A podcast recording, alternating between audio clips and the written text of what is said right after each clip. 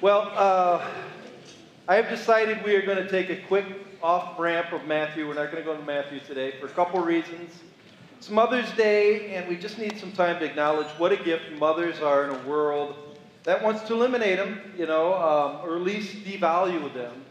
We want to talk about their significance. But secondly, the next section on Matthew is about divorce, and I think that'd be a terrible topic to talk about. this would not go good. Baby dedication, divorce. Wonderful. Wouldn't work, wouldn't work. So we are going to begin in a little passage, one verse, the book of Mark, chapter 10, verse 45. If you could turn there, just keep it ready and on hand. Who here, who here owns an Apple product? Raise your hand if you own an Apple product. This is a very advanced group. The first group, two people. Now, most of you. I'm kidding. A lot of us do. Some would say Apple products are the finest technology in the world because people would say Apple is probably one of the most advanced companies in the world.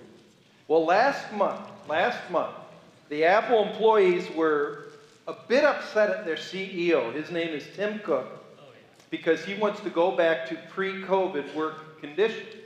He wants his employees to start returning to the office. He's actually started having them come back for one day a week. He's going to ramp it up by the end of the month to three days a week. Hopefully, he wants to get them back where they're back in the office full time. Tim Cook believes in what he calls in person collaboration and serendipity because he believes if you work together, you get more stuff done. He's tired of Zoom, tired of people just kind of being isolated in their home, and he wants them to come back in. Well, a large contingent of the Apple employees did not like that idea. They call themselves Apple Together, and they put together the, the, a list of demands. It's about five pages. It's called Thoughts on Office Bound Work. And they don't like the idea of having top down control and the CEOs telling the workers what to do. Here's what they said they basically said, for many of us, we do not need this type of control. We do not need it every week, nor even every month, and definitely not every day. They go on to say, we are asking to decide for ourselves, together with our teams, what kind of work arrangement works best for each of us. Be that in an office, work from home, or a hybrid approach. Stop treating us like school kids who need to be told when and where and what kind of work to do. They do not like the idea of being told what to do. They end this letter by saying this listen closely. They said, Here we are, the smart people that you hired, and we're telling you what to do. Please get out of our way. There is no one size fits all solution. Let us decide how we work best and let us do the best work of our lives. Could you imagine telling your boss, please get out of our way? I'm going to work the way I want to work. How many of you would be fired instantaneously? A lot of you. Aaron, you would. You'd be done. You'd be preaching next week, and I'd be driving the truck. Peterbilt, right? Peterbilt the only way. Gone, though, if you look across the landscape, gone are the days when the boss has the right to demand work to be done his way. It's hard to ask people to self sacrifice for the benefit of the company anymore. Because now work is meant for me to be able to reach my full potential at work. In fact, as it stands today, did you know there are more than 11 million jobs that are available to work in America? 11 million openings. And I believe one of the reasons, because Americans, they no longer want to work for bosses that tell them what to do. We want to decide what is best for us. We deserve the kind of job we desire, right? I mean, we all do. Your boss needs to treat you as you yourself think you're worth.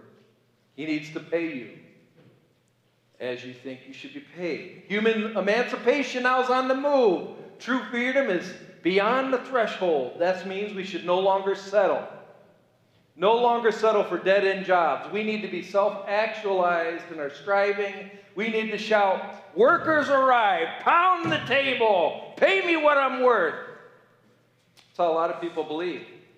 No wonder no one wants to be a mom anymore. Let's be honest. What value is there really in being a mom? It is nothing more than being subjected to a life of menial servitude, serving all the time at other people's beck and call. What woman wants that? What birthing person wants that? Ever since the clarion call for women's rights back in the 1960s, a book called The Feminine Mystique by Betty Friedan, women must now boldly stand strong. Here's what Friedan writes. Over and over again, stories in women's magazines insist that women can now can know fulfillment only at the moment of giving birth to a child. There's no other way she can even dream about herself except that as her children's mother or her husband's wife. And those women who adjust as housewives, who grow up wanting to be just a housewife, are in as much danger, listen to what she says, are in as much danger as the millions who walk to their own death in the concentration camps. They go suffering a slow death of mind and spirit. So she writes this Why should women accept this picture of a half life instead of a share in the whole of human destiny?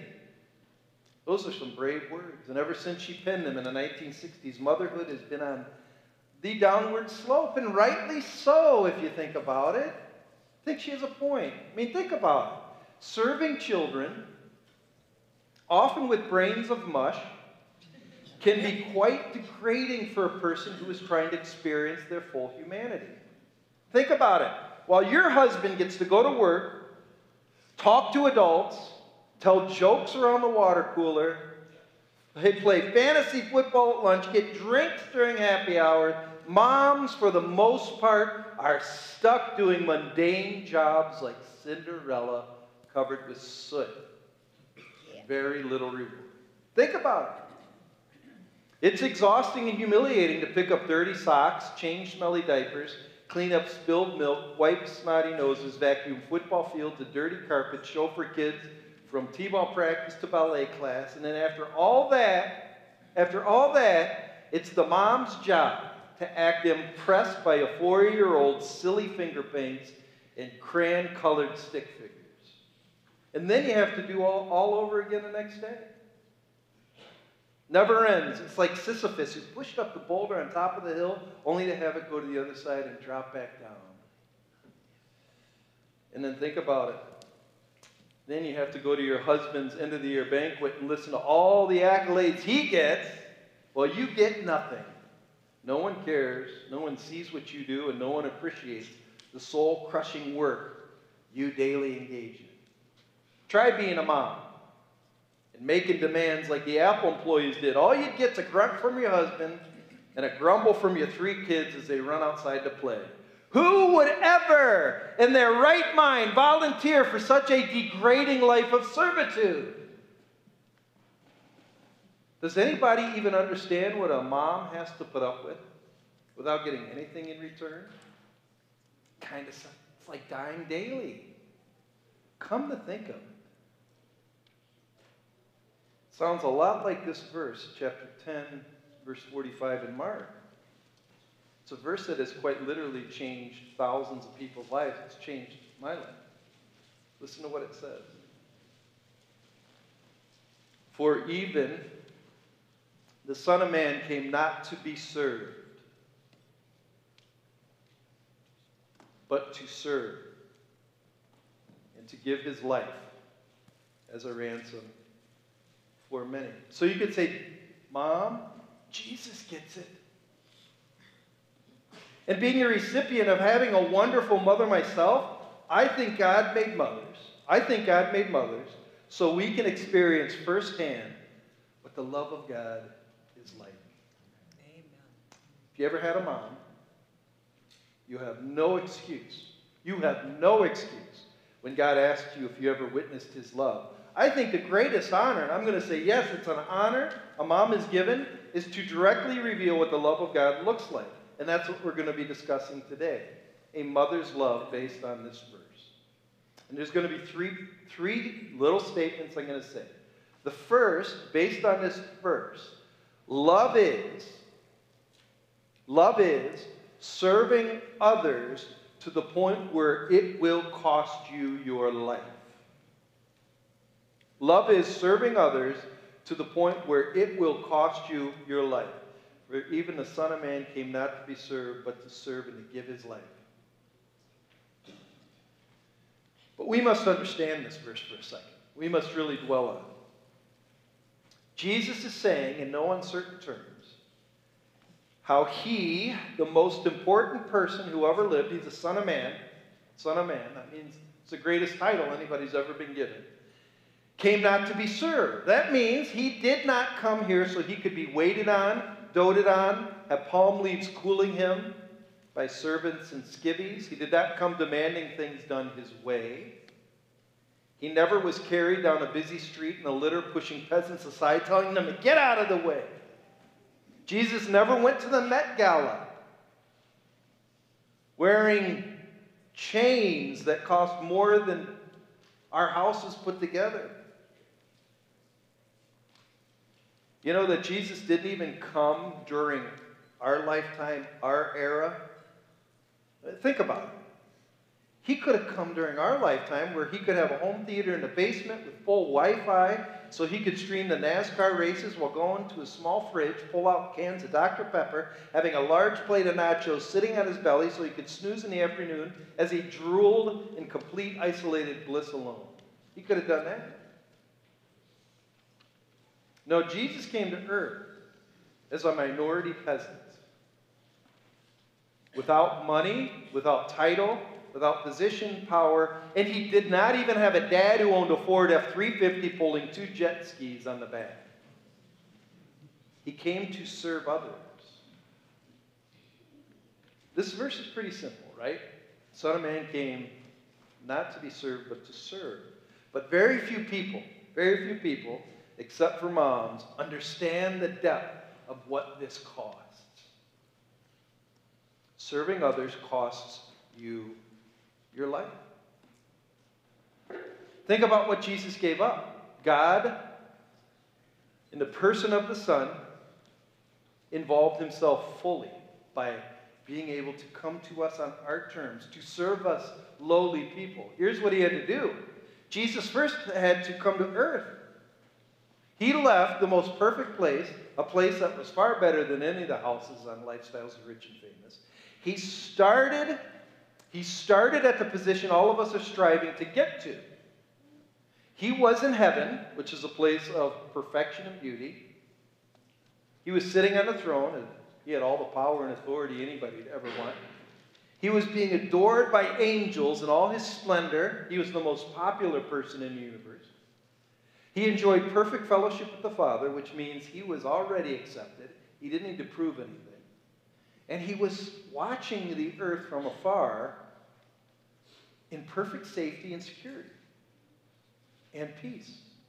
He had peace. But at a certain point in eternal time, after negotiating with his father, he volunteered to leave this place of perfection, emptied himself of all his majesty, and became a man for the purpose of serving us. Compared to Gabriel and Michael, these incredible angels, he came to us, smelly, silly, cantankerous creatures. Now that was hard. Psalm 69 describes a little bit of what his life was like just as a young man. Here's what it says He says, I am exhausted from crying for help. My throat is parched. My eyes are swollen with weeping, waiting for my God to help me. Those who hate me without cause outnumber the hairs on my head. Many enemies tried to destroy me with lies, demanding that I give back what I did not steal. For I endure insults for your sake. Humiliation is written all over my face. Even my own brothers pretend they don't know me. They treat me like a stranger. Jesus gave everything to serve you. And if you want to serve, it will require to give of yourself fully. Maybe that's why nobody likes to serve that much these days. But that's exactly what a natural mom does. My mom, my mom had six kids. And one of those kids had to be fed and have her diapers changed every single day for 61 years and still has to. My mom, in her old age, when she should be able to drink sweet tea on a porch in Key Largo, is stuck in Cleveland, still serving a handicapped daughter. Man, growing up, she loved our family. I, can, I cannot count how many times she went down to the basement where mountains of dirty clothes were, which contained old dirty diapers. Remember old dirty diapers? They're cloth diapers. Those are bad diapers. Like you thought new diapers are pretty nice. Old diapers? Oh. And you know what? She cleaned them all up. Everyone expected her to. Nobody ever once said to my mom, Mom, I'll help you. Clean up Laura's diapers. Nobody wondered why she was down there. How many times did she drive me to football practice, waiting for me in the rain? My dad was off somewhere, business across the country. How many times did she tuck me in at night, reading a Dr. Seuss book? You do not like green eggs and ham? I do not like them, Sam I am. How many times did she pray about my bedside? How many times has she made us kids peanut butter and jelly sandwiches, putting them in Star Wars lunchboxes? Remember those old metal lunchboxes that you click and you run and they slide out of there? And Aunt, my nun would say, Eat it anyhow. Anyhow, that's beside the point. she went to my plays, my silly little plays, where I sang, Oh, my darling Clementine. She wrapped countless birthday and Christmas gifts just to see a smile. She now does this for over 30 grandkids, and she still keeps her swimming pool clean for guests. She still goes shopping for Pine Sol to scrub toilets. She keeps paying her bills. She keeps wiping out microwaves. And have I ever told you about her famous chili? It's good. I could go on forever with her mundane list of love, but one thing I noticed about my mom, one thing I've noticed about my wife, one thing I've noticed about other moms is that over time, of serving others in the small nooks and crannies of life, it brings you far more joy than living a selfish life. Amen. Have you ever noticed? Have you ever noticed selfish people are never satisfied? The more you serve them, the more they make demands. But those who learn to serve and find delight in that service begin to find satisfaction in their service because they realize that's how their Savior lived. He did not come to be served, but he served. So the second question is why did he do that? Why did he go to such great lengths? Why would moms continue to stay in this mundane menial torture? Because here's the second thing about a mother's love and Christ's love. Because the cost of love reveals the depth of love for those who you love. The cost of love reveals the depth of love for those who you love. It's all about love. The cost of your service to others is a tangible sign of the depth of your love to the person you're serving. You know, it's easy to talk a good talk, to say, I love people and I just, just love each other. It's easy to sing love songs to a pretty girl. it's easy to gush online after sending a selfie where you're pouting, click and then click it and send it. I love you. That's easy. But giving of yourself in service to others really reveals if you love. And there are not many lovers out there as far as I can see. I always find it interesting. It's, it's interesting being a pastor, especially when people wonder about God's love as a pastor, they ask me, Does God really even care? How do I know I can trust him? Does he even see me? You point them to John 3.16 and they yawn and they say, Yeah, I've heard that, but come on, does he really love me? And then you got to say, But have you really heard John 3.16? Begins by saying, For God so loved the world. How do I not know God so loved the world? How do you know God so loved the world? He gave his son. His very own son. He sent his son He sent his son to serve us, and his son served us in death. So when you see Jesus hanging, naked, on a cross, it's the greatest display of love ever given. How dare you doubt that love? Honestly. It's incredible. God did that for you. Look closely at moms a second. If that's not enough, just look at moms. A lot of people yawn about what they do. They ignore what moms do. But have you ever looked close at what moms really do? Their love is shown cleaning, cleaning up vomit in the crib. Taking a child to the ER at 3 in the morning as they're screaming their heads off. Their love is sitting at a doubleheader baseball game in the middle of summer, and the first game is in the third inning, and it's 17 to 1, and they're still cheering. Yeah. Like, that's love, honestly. Their love their love is the silent praying daily for a child who has turned from the truth and is running away from the gospel, and all they want for them is to come home. It takes everything, all of you, to be a mom. And this sacrifice is how you display love. Or you could say it like this those who truly love just sacrifice. Do you know the inverse is also true as well? If you don't serve others, what does that say about your love? If all you do is expect to be served, sit on your rump on the couch, waiting to be waited on, what does that say about your love? If you don't notice the sacrifices people are making for you and keep expecting them to keep doing those same things for you, what does that say about your love? Jesus is very clear. Greater love has no man in this, that he would lay down his life for his friends. Think about the inverse of this when it comes specifically to abortion. What kind of love does a person have who would rather take another person's life to give up theirs? Specifically, their lifestyle. Matthew 24, Jesus says one of the signs of the end is when the love of most grows cold. Maybe we're seeing it now.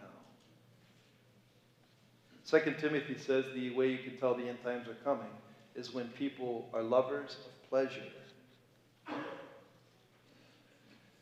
So the final question then why is this kind of serving required? Why is death required? Why is sacrifice required in serving?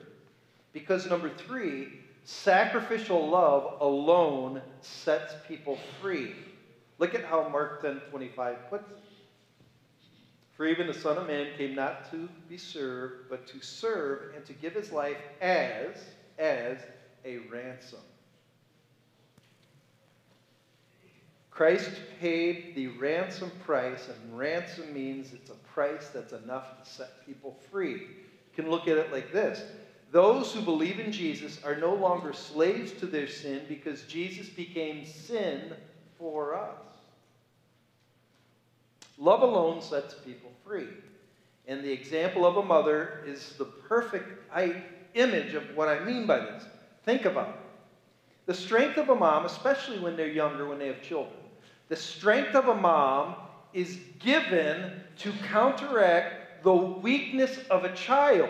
And so a mom sacrifices her time, her health, her bank account for a teeny, itty bitty, mindless baby so that someday that baby will grow up to be strong. My two sons, who are both here, and they're both much bigger than me, and they both can kill me, were once little teeny weeny guys. Like little teeny weeny fellas. Guess who picked them up when they cried? Their mom, who now they can pick up with their pinkies. In the same way, Jesus became a slave to God's will so this slave to sin can be set free to glorify God. And now the ways I get to glorify God is by serving others. God gave his strength to me so I can now give his strength to others. God comforts you so you can comfort those in need. Second Corinthians even says this Death is at work in us, so life can be at work in you. What Paul is saying is that his followers were reaping the advantages of his trials. His followers were safe, they were free from exposure to death, but yet he daily faced it. And because he sacrificed his life, they were able to receive eternal life. He was exposed to death. He was called to endure constant trial, and he did it because he knew it would lead to their eternal blessedness.